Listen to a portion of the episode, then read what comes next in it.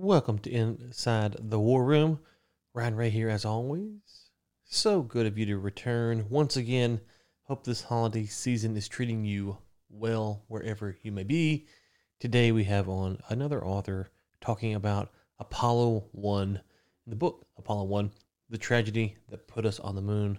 The author is, of course, Ryan Walters, which leads me to our sponsor, Audible. This is how I found this book. This is how you can find this book, especially if you get a, I think I get two credits a month, but I think the one credit a month plan works the same. If you get a plan with Audible, they have all kinds of free books that are included. Well, okay, you, you get the plan, but you see what I'm saying.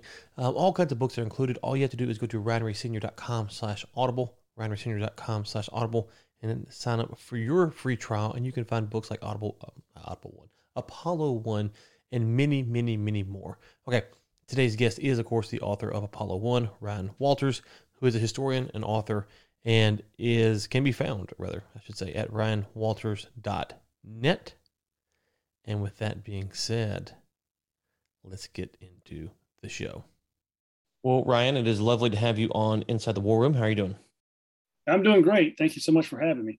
Okay yeah so let's always love talking to authors because they always kind of have a an interesting perspective. So first i guess what got you in the business of writing? And um, always you know, did you always want to do it as a kid or something that you developed uh, later on? Well, I'm a historian and I teach history at Collin College in uh, north of Dallas. And, uh, it, you know, writing just kind of goes along with it. And uh, it is something I've always wanted to do. I've really always loved history and it's really one of the only things I could do. Um, and of course, I like writing papers in school and things like that. And I've always dreamed of writing books, but I just, I never knew if I was good enough to do it. But it's like anything else, you know, you just have to develop your skills and, and get better at it and, you know, pursue your dreams, pursue what you want to do.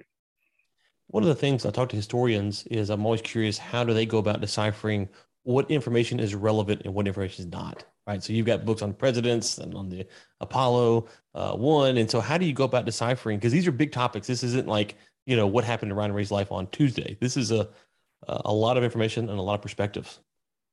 Right, it is. Any any topic that you explore, you're going to run into that. Um, and of course, every writer, every historian has a certain bias. We all have it. It's just human nature. Um, there's no way to write without bias, and I'll freely admit mine. Um, but that doesn't mean you take the sources and sort of bend them to your will. Some people do that. Um, I like to look at all the sources, particularly the primary sources. And again, you have to take a lot of those with a grain of salt too, but you have to look at multiple sources and kind of try to dig down and, and find the truth and find out who's really telling the truth and who's not telling the truth. Because particularly when you're dealing with diaries or memoirs or things like that, you know, people will write that for a certain reason. You know, particularly when you're dealing with presidents and politicians, you have to take it with not a grain of salt. You got to take it with a sack of salt when you read those types of things because they're trying to, you know, sh- you know, portray themselves in the best light. So you have to look at a multitude of sources, uh, mainly primary sources, um, and from different perspectives. And you, are a historian is an investigator. I mean, you're really no different than a you know a police detective or something like that. We're just answering different questions, obviously. I remember reading, oh, it's been a few years back, a bunch of um, different books on the Civil War. So on Grant and on Ulysses Grant and uh, I mean uh, Lee Grant and all the you know kind of big figures. And um, I went through Grant's memoir, and uh, and one of the things that struck me um, obviously, I don't have a stance on his drinking was he an alcoholic or not, but I know that's kind of a, a debated point for some people. Um, but one thing that did strike me was uh, a he never mentioned that, so it was kind of hard to tell really what his stance on it was. To your point, um, but b he would make these passing comments, and to me, the passing comments almost had more credibility because he would say, "Well." You know, I can't remember he called them the rebels or Confederates or whatever. Uh, their their paper said this yesterday, which is really odd because that's not what happened. And and so, but it wasn't the main point. It was kind of a throwaway point he's making in a larger context. And I was like, okay, I guess you had to give that some weight because he wasn't driving you to this narrative. He was just saying, well, I did this, this, and then this happened. And so, um, but I always wondered how do you evaluate even in those what he's saying is true or not? Because I know he's uh, you know, at least controversial from certain perspectives. And so um, I'm very sympathetic to that as a non-historian, just reading primary sources. It's very, right. it's very difficult. and that's one thing you learn in grad school. If you go to a good graduate program, you you learn those in your graduate classes how to do that. And you're doing papers and a master's thesis, and you and you move on. And of course, you're learning from historians that have done it, and uh, and you just really have to do the best you can. But you mentioned the Civil War and that kind of boy. There's a lot of historical scholarship on that from different angles. I mean, I, I tell my students all the time, I think, don't think of history. You know, Henry Ford supposedly said history is just one darn thing after another. It's really not. I mean, you can read different, several books on Gettysburg or, or different stories in history, and you're mm-hmm. going to get different perspectives. Oh, yeah. Everybody agrees. Well, so the only time that I've ever read a book um, that has a historical perspective that I was involved in was uh, The Frackers by Gregory Zuckerman and I wasn't involved in it like a primary character. I was just a minion that happened to be in the scene of the larger narrative. So like he's talking about Chesapeake Energy and all this, the, the Shale Revolution. Well, I was working for all those companies. And so I, I knew what had happened from my perspective. And I've, I've, I've equated it to, um, you know, like in World War II, if you're fighting a major battle, you're not sure why. You're just you're told to go fight a battle like a private. Uh, and then after you get home, you read the papers and the journals and the and the general's reports. Like, oh, that's why we did that. So my perspective on it was one way. And then when I read his book about why they were doing what they're doing, it wasn't always aligned because um, you know he's talking about the CEOs and the the boards and all this stuff. And so uh, you talk about multiple perspectives. That's really where it gets interesting because you know my perspective on some level was accurate because I was there, but also I had a very limited vantage point. Right. And when you're when you're reading a memoir, say from a private, and he's in Battle of Gettysburg or or Spotsylvania or whatever, he's telling about you know this much, his position, where he was on the battlefield, and a little bit to his left and right. Right. That's where, that's his perspective. So, like you said, when you read a general's report, you're getting a you're getting a much larger uh, viewpoint of what was actually going on. But it, but they're both important. You got to have forest and you got to have trees. Right, right. So you have uh, several books. The one that caught my attention, um, maybe reach out, was on uh, Apollo and the the kind of the the genesis of this the space race. And so, um, what about that period of time struck you to make you want to write about it? Well, I've always been interested in the space race. I've kind of always been a a space cadet, I guess, a space nerd, whatever you want to call it. I've always been interested in the space program and um, certainly wasn't going to be an astronaut. I mean, I'm a historian because I can't do math or science. So I like the historical aspect of it. And I've always followed the space program. And, and of course, one of the eras that I've studied a lot is the Cold War. Um, mm. writing a book now on the Vietnam War. And of course, this is sort of the same era. I always wanted to do a book on the space program. Of course, there's a lot of books on the space program. There's particularly since we just passed the 50th anniversary of the landing on the moon and that kind of thing. There's been a lot more interest in it. And I looked at several things and I kept thinking, you know, what am I going to write about? And I was riding around one night in my car and um, running some errands and stuff, and it, it just hit me uh, to write on the Apollo 1 tragedy, the fire, the catastrophic fire of Apollo 1 January 27th, 1967. Um, there's really not been a book about it um, in a half a century. Uh, there mm-hmm. was a couple that came out. Well, there's actually only been one book, complete book written on it in 1969, and it was very, very anti-Apollo, very, very anti-NASA. The, the, title of it was "Murder on Pad 34." So that sort of gives. We're talking about bias. Right. I mean, you, right. you, look at the title of that book and you think, "Wow, I know what that's about." I mean, right? You know that, that NASA was negligent to the point that they murdered these three guys, and it'll happen again, and that kind of thing. And I thought, you know, that's just really, really not. Uh, really not good. I think we need a, a, positive portrayal. And a lot of people didn't know anything about the Apollo 1 disaster. People I talked to when I was saying, hey, you know, I think I'm writing a book on Apollo 1. Uh, what? Mm-hmm. What is that? When a lot of people, even people that were alive at the time and that were of age, couldn't really remember it. I even asked my dad. He's like, yeah, I, I kind of remember something about that. Uh, but so I said, we need a fresh perspective, more positive portrayal to really show who these three astronauts were and what their sacrifice meant for reaching the moon. Because one of my uh, conclusions, and it's not anything unique, people thought that at the time or later on after the moon landing. If it hadn't been for the fire, we probably wouldn't have made. We certainly wouldn't have made Kennedy's deadline to reach the moon by the end of 1969. So it's an important topic, I think, in the whole space race. So I kind of look at the space race as a whole in the book and really look at it through the prism of these three astronauts, Gus Grissom, Ed White, Roger Chaffee, and through the prism of Apollo 1 and how it helped um, change things. And it changed things for the better. It changed things for the overall space program. It made it more safe, obviously safer because of the tragedy. We had to rethink our approach and how we did things and make it safer for the crews. Yeah, it's one of those things to where um, there's a book uh, that I think it's called "The Man Who Knew the Way to the Moon." Um, talks about the the um, the lander and how they kind of developed that, and um, you know, you kind of read these historic uh, historical books on you know, something like this. Obviously, I wasn't born.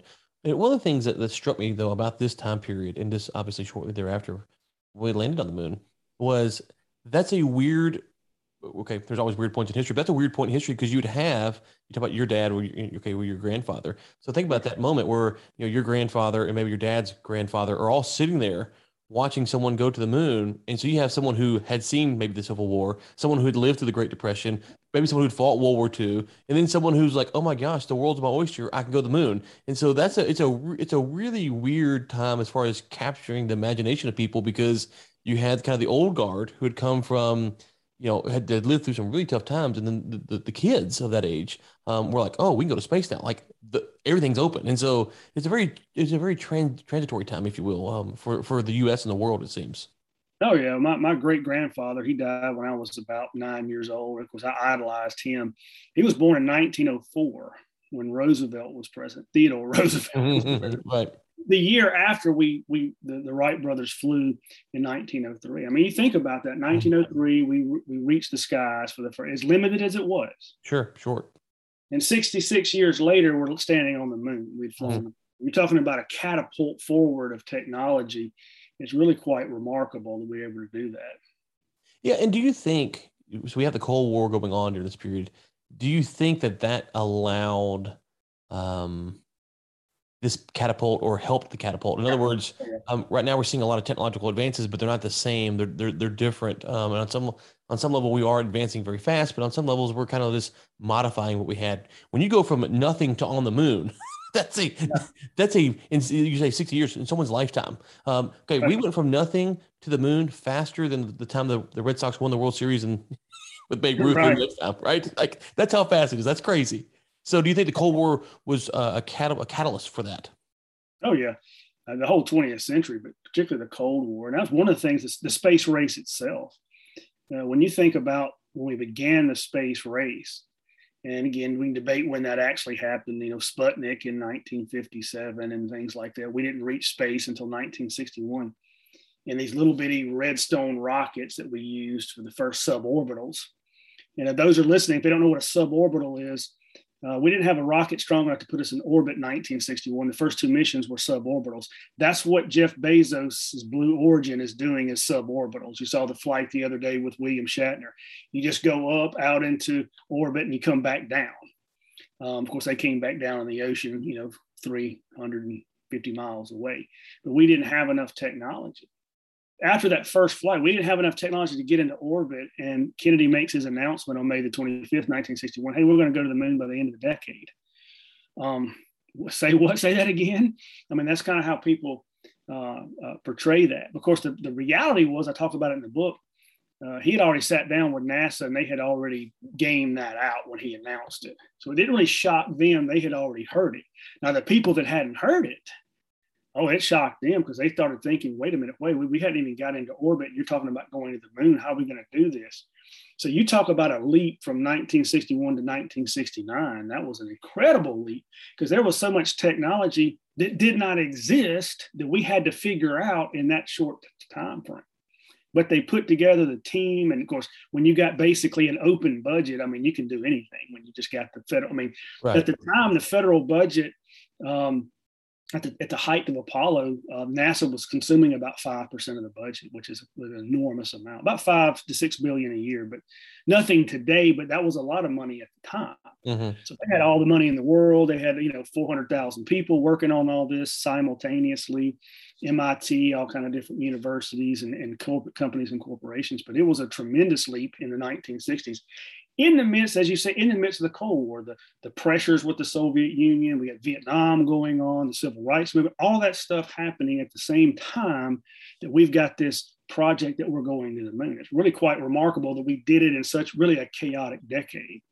So, what is your thoughts? Because I've heard some people that have criticized Kennedy that said that um, essentially, um, that if Kennedy doesn't make that announcement, the Russians probably beat us. But our long-term space exploration would be so much more advanced. We would have had stations built. We could have gone to Mars a lot easier. We could have built it out that way.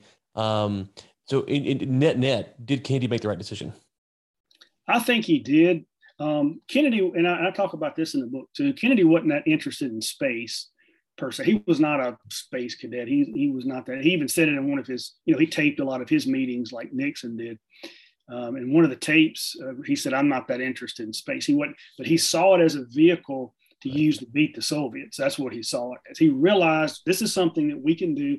We can do it in this time frame, and the Soviets can't do that and that's the that's the perception out there and probably a lot of people still teach that in history was that the russians were really a, way ahead of us and we had to catch up it's not really true um, i talk about some of that as well they were actually making as many mistakes if not more than we were with a totalitarian system and no free press they got their space um, center out in the middle of nowhere so they could blow up everything in the world and nobody knew it now us intelligence officers did know it but we didn't reveal any of that to the public. We just kind of kept it secret that we were, you know, we, we knew what they were doing. We knew they were blowing up. We knew they were, fake. and we knew they were lying about a lot of what they were doing.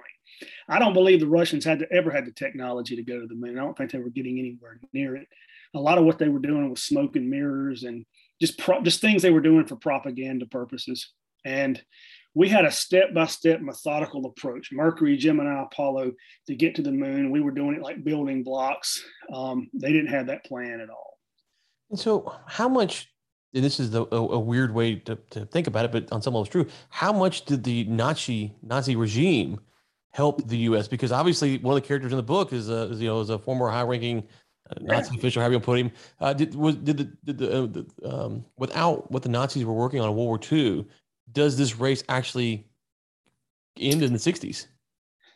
It would have probably been difficult because we utilized those German rocket scientists, and they were they were um, ahead of us. Because remember, rocketry, and I talk about in the book, actually goes back to the at least the 1930s. Robert Goddard, we probably got out ahead of everybody else, but there wasn't any interest here. There wasn't any interest in, in the 1950s. Um, a lot of people like Eisenhower just thought it was a bunch of silliness and mm-hmm. gimmickry we'd put a lot of our resources in long range bombers. Uh, that's how we were going to do things. Um, not so much in rocketry, certainly not into travel around, you know, in, in space. Nobody was thinking of that at all. But yeah, the, the, getting a hold of, of, of, Wernher von Braun and his team, because that's one thing we did with Operation Paperclip after yeah. the end of the war, was to grab as many of those guys as we could and their plans and parts and everything and bring them over here. Of course, we started building missiles to launch warheads on for a while. But uh, you know, when the when the space race got going, we realized we couldn't sit around anymore. We had to get involved in the uh, space race, putting a man in space because of the again, as you mentioned, the Cold War dynamic. Would this have happened at any other time without the Cold War? Probably not, because we wouldn't have had the competition. Mm-hmm. Without that competition, and a lot of astronauts at the time, uh, or later on after the success of the moon program said, you know, if it hadn't been for the competition of the Russians, we'd probably still today be, you know, screwing around trying to figure out how to do it because it uh-huh. was because we felt like that the Soviets were the last thing. Even Kennedy said it, the last thing we would have, the worst thing that could happen is to have the Soviets land on the moon. Mm-hmm. And, you know, there's a there's a there's some kind of a show out there now. I can't remember the name of it. Sort of an alternate history with the oh, the Man in the High Castle. Right. Yeah, it's, it's, it's, that. There's another one that's oh. specifically about Apollo. Okay, I don't know uh, The Russians uh, beat us to the moon. I can't remember the name of it. Um, but you you think of you sit back and think about that. What if they had beat us to the moon? How would the world have been different? Kennedy realized, you know, for better or worse, we cannot let that happen. Um, and fortunately, we we did. But again, as I say, I don't think the Russians had the technology. I don't think they had the plan. Um, some of the stuff that they had was really just junk. Some of the spacecraft they had, we had some the best spacecraft and, and the best technology. And again, a step by step, a methodical approach is what would work. Um, not not just they were just throwing everything they had at it to, to win a couple of propaganda con like the first spacewalk or mm-hmm. things like that. Yeah, and so you, you have Right. So you have this weird time in history, right? You're coming out of World War II. You're in the Cold War. You have Operation Paperclip, which you talked about, um, and so you have these former enemies that we fought to the death over now helping us, and of course the people that were helping us fight them we're now trying to beat them to space. And so it's it's it's a weird time. We when going back to earlier in the conversation, you talk about history.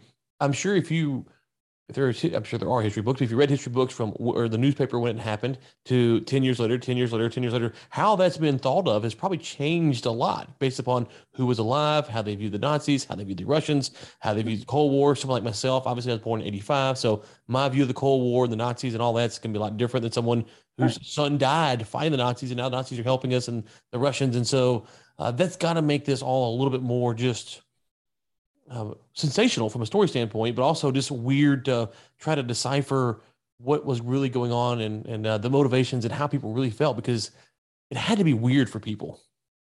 Oh, sure it did, and, and of course I, I, I try to think about that in when I'm studying history when I'm writing. I was born in 1973, um, and how would I have felt at the time about Apollo? How would I have mm-hmm. felt about that if I had lived through it? Yeah, you don't you don't know. I mean, the book I'm writing yeah. on Vietnam now, I'm I think Vietnam was a, a, great mistake and an unnecessary war. If I had been of age in 1965, would I have thought that? Right. Probably not. Probably I probably not. would not have thought that. Right. Um, so you really can't. You really have to. You have to be sensitive to that kind of stuff, particularly when you go further and. And I tell my students that all the time. Don't try to put your own thoughts on what somebody did 100 years ago or 200 years ago because it's. Uh, they certainly thought different than you did, and they had different things going on and experiences that you don't have. Um, like I said, I was born in 73. So I, and I, I came of age under Reagan. And of course, you know, the Cold War got back a little bit hot again. You know, we thought, hey, here we go again. Uh, we're going to have a war. So I certainly remember that as a kid. So that's going to certainly, certainly slant my view of that of that part of history. No, no question about it. Yeah. So okay. So let's talk a little bit more about Apollo One specifically here. Um, you, you, well, I guess before you mentioned some of the ripple effects. Um, I can't. Which one was the one that blew up with a teacher on? Is it Challenger or Columbia? Yeah. I was gonna Challenger, 19 Yeah. Right. So if you go forward to to those two accidents that we have with Challenger and Columbia, uh, that was in 2002. The other one, like 2001, can't remember. Um, you do see this this thought process through NASA where they have um, these crazy standards and just okay, we got to do this, this, this. But you also see the the complacency and this is something that it's, it's about as high risk as you can get, right? So I guess you have like yeah. a submarine at the bottom of the Marianas Trench where you get crushed, and then you have going to space, maybe diving into a volcano. Like this is of the things that humans can do for try to explore. This is up there, and so I know they they understood the risk on some level, but could they have possibly really understood the risk because they hadn't done it? Like, like when you try to sail the sea for the first time back in the day, did you really understand the risk? Right. And that I go into that in the book as well, because I cover the whole space race. And so uh, they went after military test pilots to be the first. I mean, you're, you're asking somebody to crawl inside what amounts to a tin can on top of a cylindrical rocket filled with high explosives you know, when you get into the, when you get into the Saturn V, you're talking about millions of pounds of high explosives. I mean, if that thing had blown up, you're talking about a small miniaturized nuclear weapon basically going off.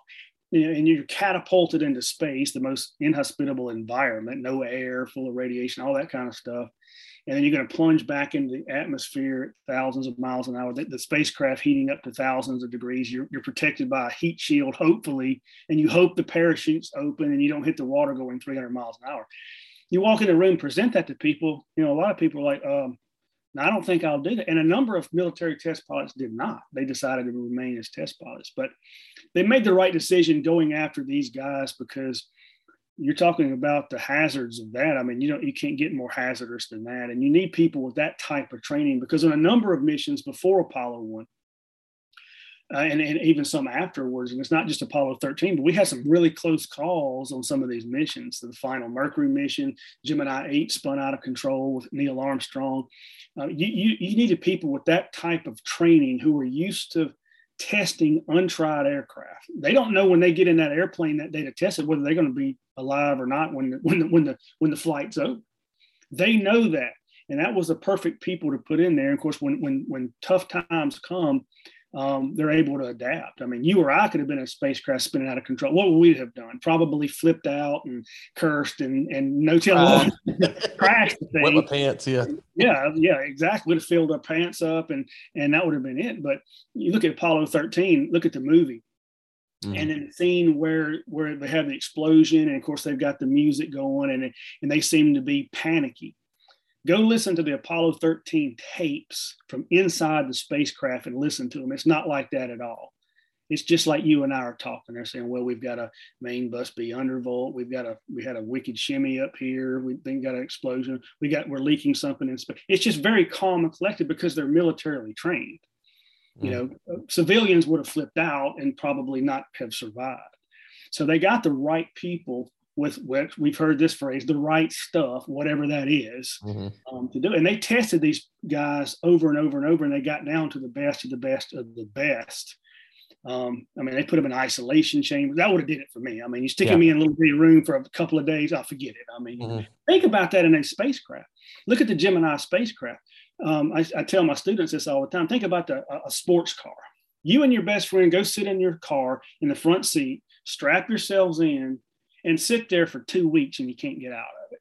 No, no, no. That's what Gemini 7 was a two week mission. So just, just, just imagine that. So you had to have people with the right stuff to be able to endure that. And the other thing is, is that you, you only have to have the people that are willing to do it, because there's been people who have had that stuff in various capacities all throughout human history. Um, but you had to have, you, you, touched on this in the book and you, you mentioned a minute ago, the right president, the right leader, the right mm-hmm. support staff and because you know Eisenhower, um, you know, like you, you said, he, he, that wasn't really. He was like, ah, it's not really. It's a waste of time. What are we doing? We're wasting our time. And if he, for whatever reason, would have been president when Kennedy was, we probably, you know, whatever the Russians do, they do, and maybe we never get to the moon. And so it's it's it's um, you had to have a leader who's willing to risk the lives of people who are willing to risk their life. And you don't always have that either. Like that's a that's a combination you have to have everything had to come together uh, to work.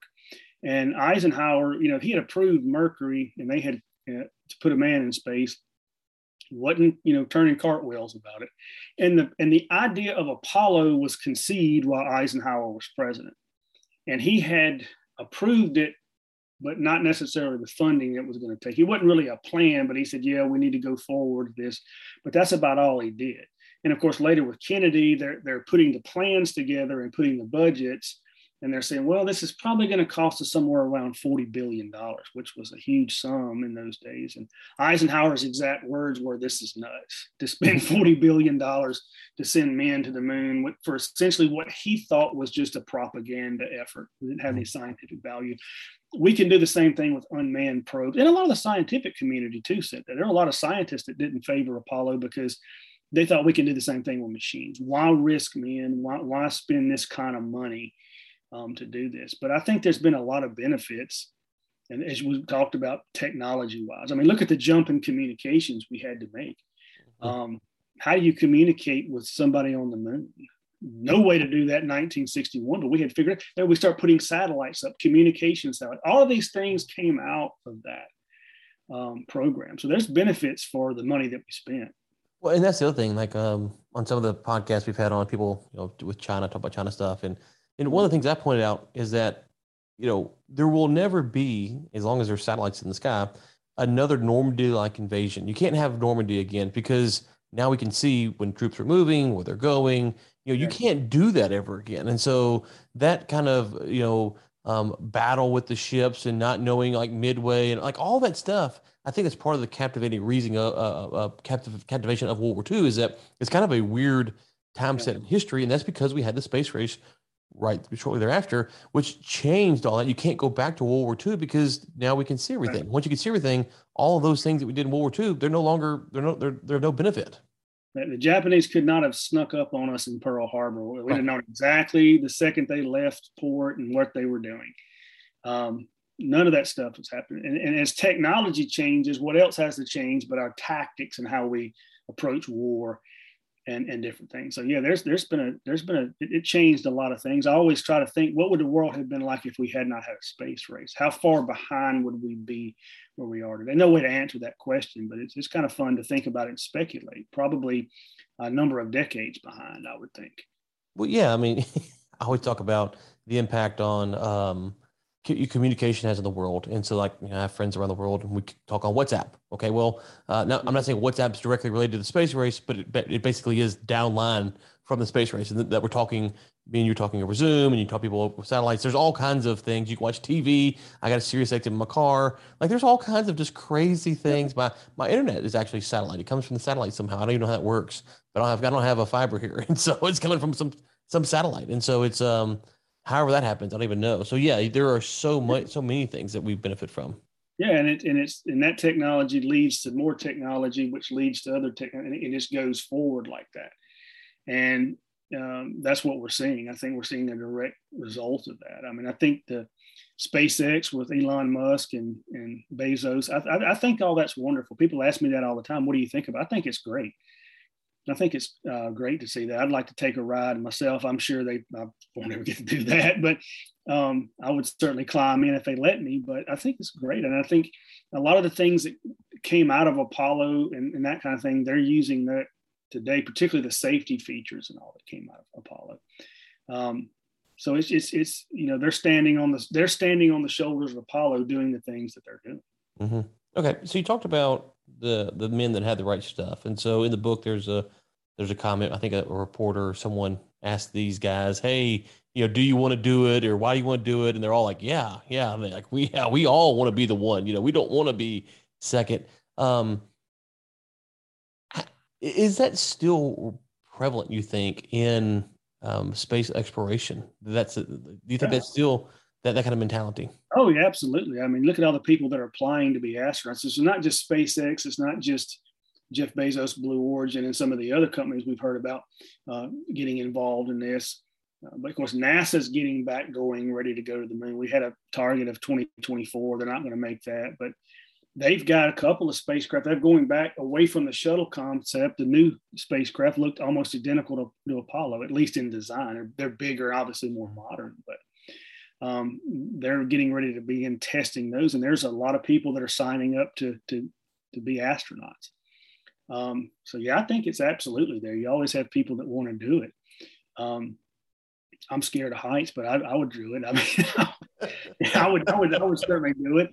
Um, uh, I couldn't turn that down. But yeah, there's a lot of people that, that, that not only have the, the, the the the right stuff or the guts or whatever, the courage to do it, but they have the smarts to do it. I mean, you know, you have to be well versed in mathematics. And and mm-hmm. with me, um, I had a violent collision with math in the first grade, and you know, I got through math in school and college algebra, and I, I, have not spoken to math since college and college algebra. So you don't want me flying anything. I can tell you that right now. Um, but I, I, think it's great. I, am glad. I, I, see a lot more people, you know, around town and things. You go to the mall or whatever, and, and you're in town. I see a lot of people with NASA shirts on and NASA stickers on their car. So I think there's a there's a renewed interest in it and I think that's good because I think it kind of dipped down for a while. People weren't interested. You know, I know, I know Trump came out with Space Force and mm-hmm. he really pushed to go back to the moon. And I don't know if that's what did it or not, but I'm, I'm happy to see that. I think we need a vibrant space program, but I think we need a, a NASA program. But I think it's good that we're having the private companies as well. If you look, I mean, look at the technology that they've got. Right. The booster putting them into orbit and then coming back and landing back down on mm-hmm. That's pretty incredible. That is incredible. When I was in uh, elementary school. I lived in Monroe, Louisiana. there's an astronaut from West Monroe, that's the Twin City there, and uh, he came to our school and spoke. And he told us that by the time, so this had been before the year 2000, because so it had been probably 94, 95, something like that, maybe 96, that we'd be able to fly from New York City to to LA for lunch and back.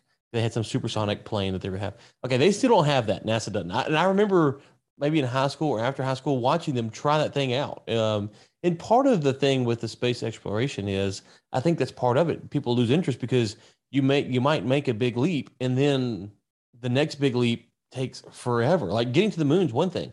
Getting to Mars, it's not it's not like you crossed a small hill and now you're ready for the next big hill. You crossed like a little bump and now you're trying to cross the Rockies. It's it's it's it's just orders of magnitude so much different. I think that's part of the problem with keeping the interest of the of the general public.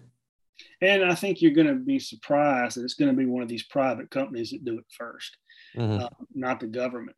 Um, of course, right now, I think a, a, mission to Mars would be like a three year mission. It takes like nine months to get there. But if you think about it, that's with existing technology. One of the things they're working on that I've heard is well, why don't we figure out a way to get there faster than nine months, faster engines and that kind of thing, and we can increase that. Um, again, is that worth it? I don't know. There, there's a lot of people that think it's very worth it. I, again, I'm, I'm, not a scientist, but uh, there seems to be interest in, in, in, possibly going to the moon and creating a moon base and leaving from the moon to go to Mars would be more efficient. Um, a lot of asteroids, they, they have trillions of dollars worth of minerals on them. So there certainly could be some economic benefits. And I think that's what you're going to have to do to convince the public. You're going to have to have a cost benefit analysis. You're going to have to show people that we got to spend billions of dollars, but we're going to reap these rewards. Because if you don't, um, the public's going to lose interest again, going back to it, the Cold War dynamic, people were mm-hmm. very interested. Of course, you'll be surprised in the book. I talk about how the public opinion polls were falling during the space program. People were losing interest as it was going forward. And of course, after the Apollo 1 fire, you get polls for the first time uh, where a majority of Americans don't think the space program is worth the cost in terms of money, in terms of lives. So it goes up and down. And of course, people are back excited when we finally land on the moon and that kind of thing. So it's, it's something that goes up and down, but I think you're going to have to show people that there's a benefit to it. It goes up and down, and it, it seems like if there's an aircraft uh, airplane crash tomorrow, uh, you'd probably have some polls in the right, but it's not the same as if uh, Elon Musk or one of their rockets blew up tomorrow. Not not blew up like they've been blown up all the time. Like someone with people actually, if William Shatner's thing would have blown up, right? The public sentiment would have shifted, and that's because it doesn't touch enough people, right? It's more of you might, you know, no one really knows. I mean, how many people know astronauts? Not many, you know. So you don't know people work for NASA. Like it's it's very far removed for the general public, and so I think their will to support it. Um, it's it's exciting when it's going good, but then as it goes on, it's like ah, whatever. And then if something bad happens, the, the questions come because it's not front of mind for you. Yeah, that's what happened with Apollo One after the fire a lot of people thought this is, because what helped Apollo move forward, and people ask me all the time, well, how did they push forward? I mean, you got polls saying the majority of Americans don't think it's worth the cost. I think one of the things that there was so much going on in the 60s. Mm-hmm. Look at what's happening in the beginning of 1967. Vietnam was getting worse by the day. Mm-hmm. Um, and people's attention span, and it didn't take long to shift away from the fire, away from NASA, because it was almost two years we didn't fly. Uh, we the fire was in January of '67. We didn't fly again until October of '68. So they had a lot of time with which to reevaluate, redesign the spacecraft, put in some safety features, and then of course people then now everybody's talking about Vietnam, of course the Tet Offensive and all the horrible incidents in 1968.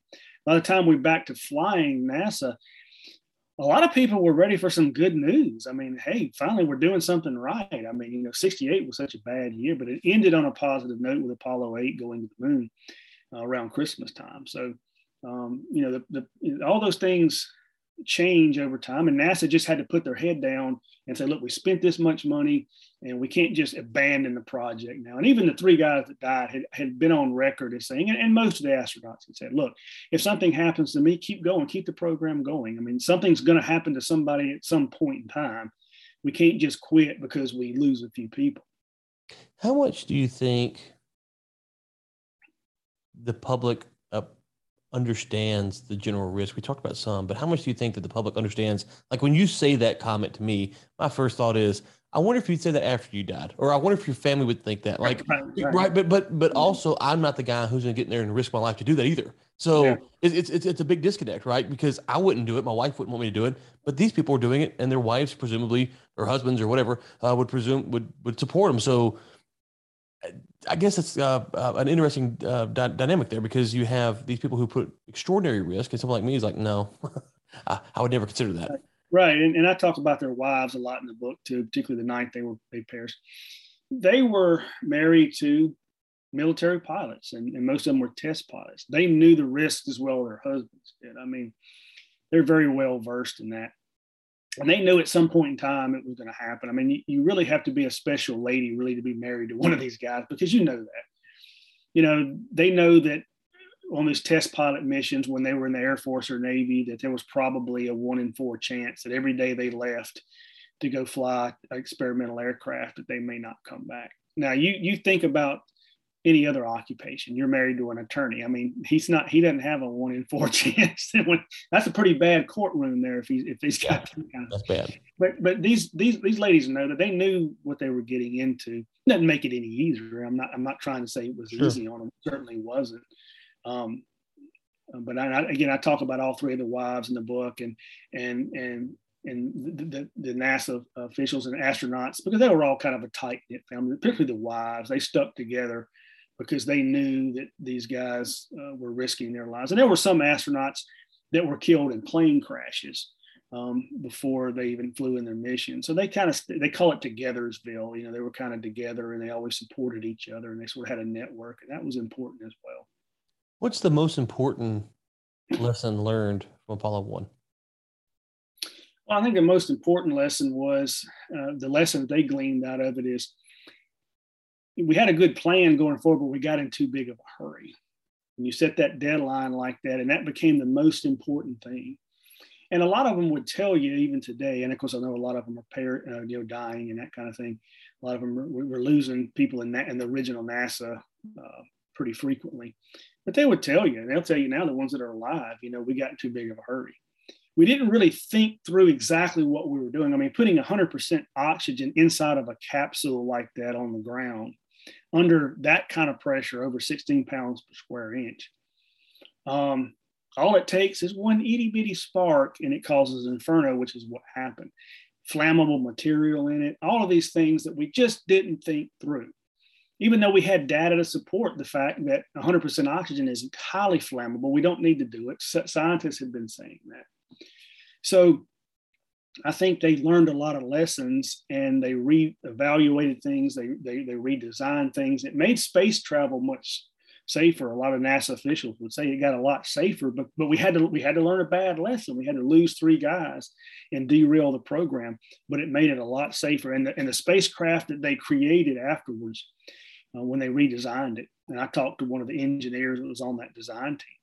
Was a magnificent flying machine. Um, and sometimes it sometimes it just takes sacrifice, you know, to do that. And I think you have to understand that when you when you when you do something like that. So I think that's why you're seeing NASA go a lot slower going to the moon this time. You don't see Elon Musk and Jeff Bezos. They're not they're not in any race or of course they're having a little bit of fun with each other, but they're not in any hurry like that.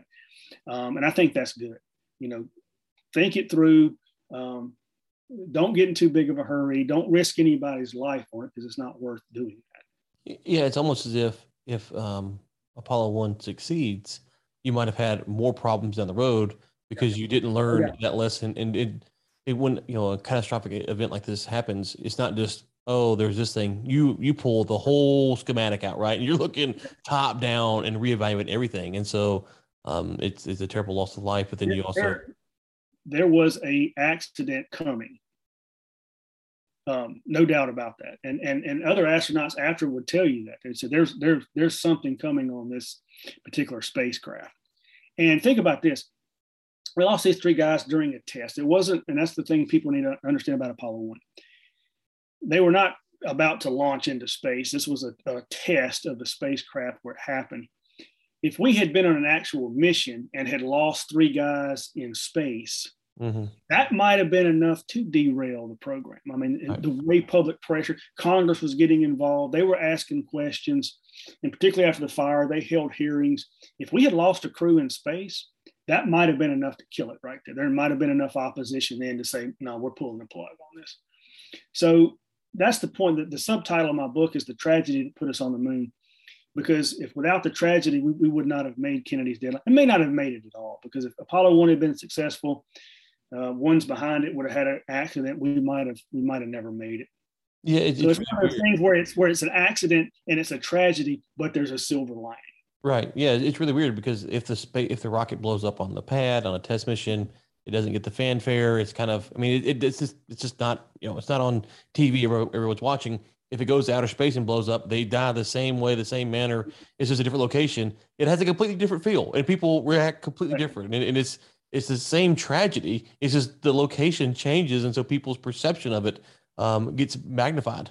Or, what if our, yeah, what if what if that spacecraft would have failed on the way to the and might have crashed into the moon, you know, crashed yeah. into the surface? I mean, you can forget it. I mean, it ain't, we would, would never tried it again. I guarantee you that. And most of the astronauts at the time thought that they looked back on it and said, you know, if that hadn't happened, we would have never made this hunk of. And they call this spacecraft all kind of names. right. uh, a bucket of bolts was the most widely used one. Said this bucket of bolts is never going to get into orbit. I mean, it's just it was that bad um, but it took the tragedy to reevaluate it and then to redesign it. And then what they built was uh, a really good spacecraft.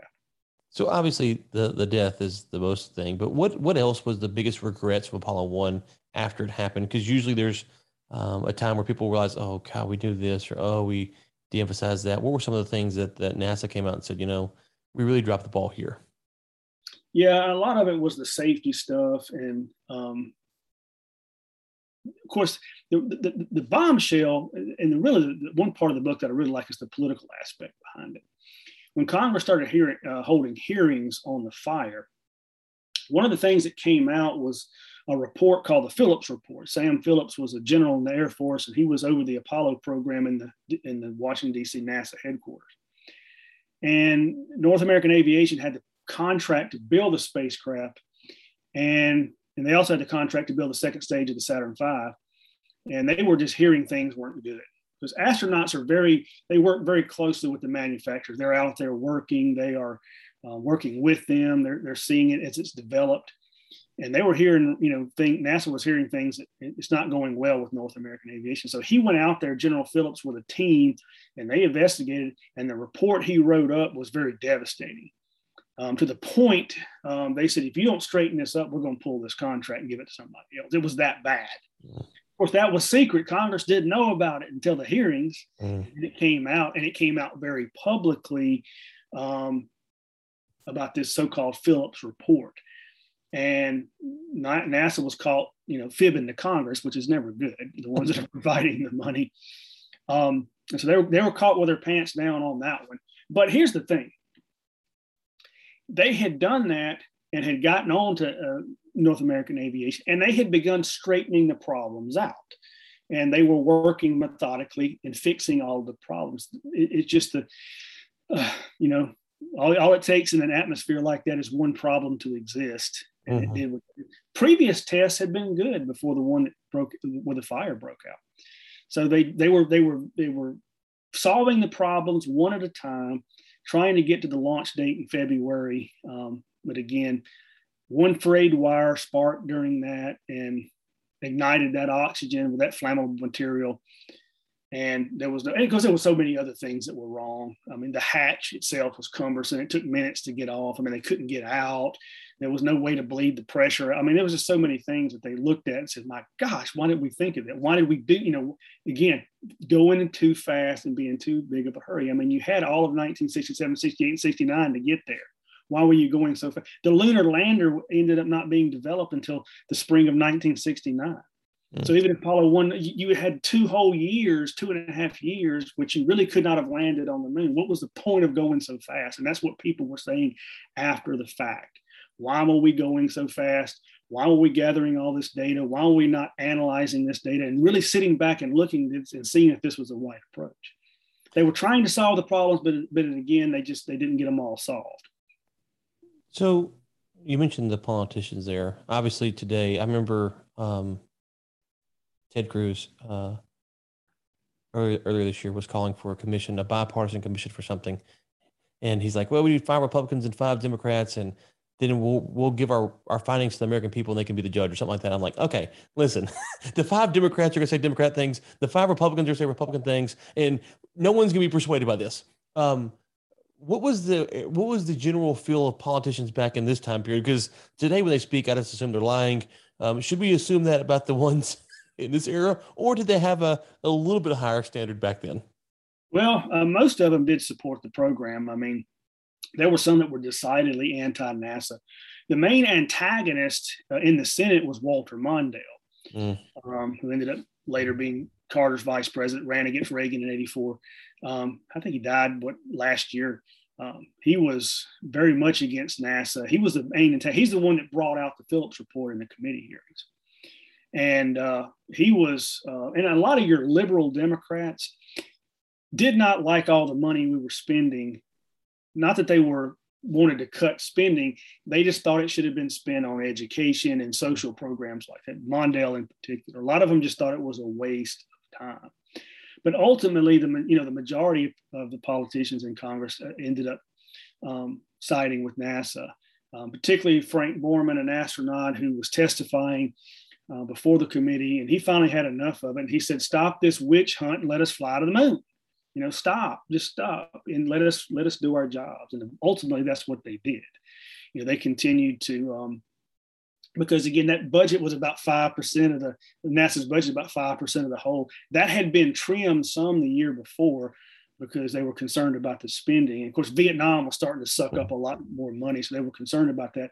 But they restored a lot of that spending and increased it after the fire again for safety reasons and things like that. And a lot of people said see what happens when you start taking money away um, which really wasn't the part of the problem. But um, they, they again, they got behind the effort. But I think Vietnam and a lot of the other problems gave NASA cover. If he hadn't had all that happening, and it was just by that was the only story, it might have been different. But again, it didn't take long for people to get their mind on Vietnam and and civil rights and you know, you know the assassinations in '68 of uh, Martin Luther King Jr. and, and Bobby King. there's a lot going on. Like yeah. you said, there's a lot and, going on. And Apollo got sort of put to the you know, on the back mm-hmm. burner in people's minds. And of course, they use that to to move forward and and and and to um, again, as I said, when we started flying again at the end of '68, a lot of people were happy to see it. Thank gosh, we finally got something good happening. Yeah, you, you start naming off all those events in, you know, 67, 68, 69. It's like, oh, yeah, that was in, that was in, that was in, that was in, that was in. And After you, you just imagine the 24 hour cable news network, if they existed yeah. back then, it would have been insanity because it was an insane time in U.S. history for sure. And so was, and NASA was the bright spot, really. I mean, that's one of the reasons Lyndon Johnson wouldn't have dared cut Apollo or anything because that was going on. That was about the only good thing he had going on. You know, uh, everything was going you know terribly for you know, don't forget all the riots in all the cities and and you know watts and all of that 65 66 67 mm-hmm, and, mm-hmm. horrendous riots the night martin luther king jr was so you know that that was the that was his bright spot in his administration as it was falling apart it was hey look at this you know the space program's going well mm. um, particularly when we got back to flying so that was some that was some good news for the country you look at apollo 8 that flew at the end of 1968. They're the first ones to go out to the moon. They orbited the moon and came back over Christmas. You know, they read from the Bible and all that good stuff. When they got back, somebody sent them a postcard and it said simply, You saved 1968. There's a space program that did do that. I mean, finally, you know, that's why they were named Times Men of the Year, the three uh, astronauts on Apollo 8. Um, who else could it have been? I mean, 68 was right. bad from from Tet all the way to the end. Mm. Okay, so uh, one final thought here: the families they were dedicated, they knew the risk, um, but then going through it, obviously knowing that your your loved one might die is one thing. Then, then dealing with the conflicting views, the oh wow, we should have thought of this. It's got to feel a little different on the backside, right? Um, what's the legacy from the family standpoint? I'm sure they do probably, you know, they, they probably have have some level of mixed emotions. Yeah, I, am I'm, I'm good friends with Gus Grissom's brother. He's the the sole surviving Grissom sibling. Uh, one of Gus Grissom's uh, other brothers actually died over the summer. Mm. There's one left, and he and I are good friends. He read the book, really enjoyed it, and um, I've spent a day with him um, up in Indiana at the Grissom Museum um, back during this back in July. I, have know uh, and have spoken with Ed White's um, children as well and it's I mean it's it's tough. I, have I've spoken with Ed White's daughter. She actually lives in Dallas, and she and I ate lunch one day and we were talking about that. And she said, you know, it's still hard. And she's never heard the audio of the fire or any of that kind of stuff. And the book she likes, but she said, I, I couldn't read the chapter about the fire. She said, I, just, I still can't do it. I mean, it's been over 50 years and it still, um, it still affects her that way. Mm. Yeah, certainly now her brother, uh, um, he reads everything he can get his hand on. So I guess it's how right. people deal with things different ways. But of course, if, if you're interested in a movie portrayal, I always tell people watch the movie First Man, the biopic of Neil Armstrong. There's a part in there about the fire, about the Apollo One fire. And um, Ed White's daughter Bonnie, she actually has a, a, bit part in that film, and she worked with the uh, the film crews and that kind of thing. And, and I asked her, I said, "Well, how did you when you went?" She went to the premiere in Hollywood and all that kind of good stuff. And I said, well, how did you, how, how'd you deal with the fire? She said, well, she said, I had to sit there and watch it. And she said, I started, you know, tears started welling up in my eyes to see it. But um, she said, I, I, did get through it. Um, so it, it's still tough. I mean, it's still tough. I mean, when you're just, particularly when you're just a little kid like she was, and mm-hmm. to, to, lose your dad, to say, you know, your dad's not coming back. It's, it's, it's easier maybe for the wives to, to deal with it.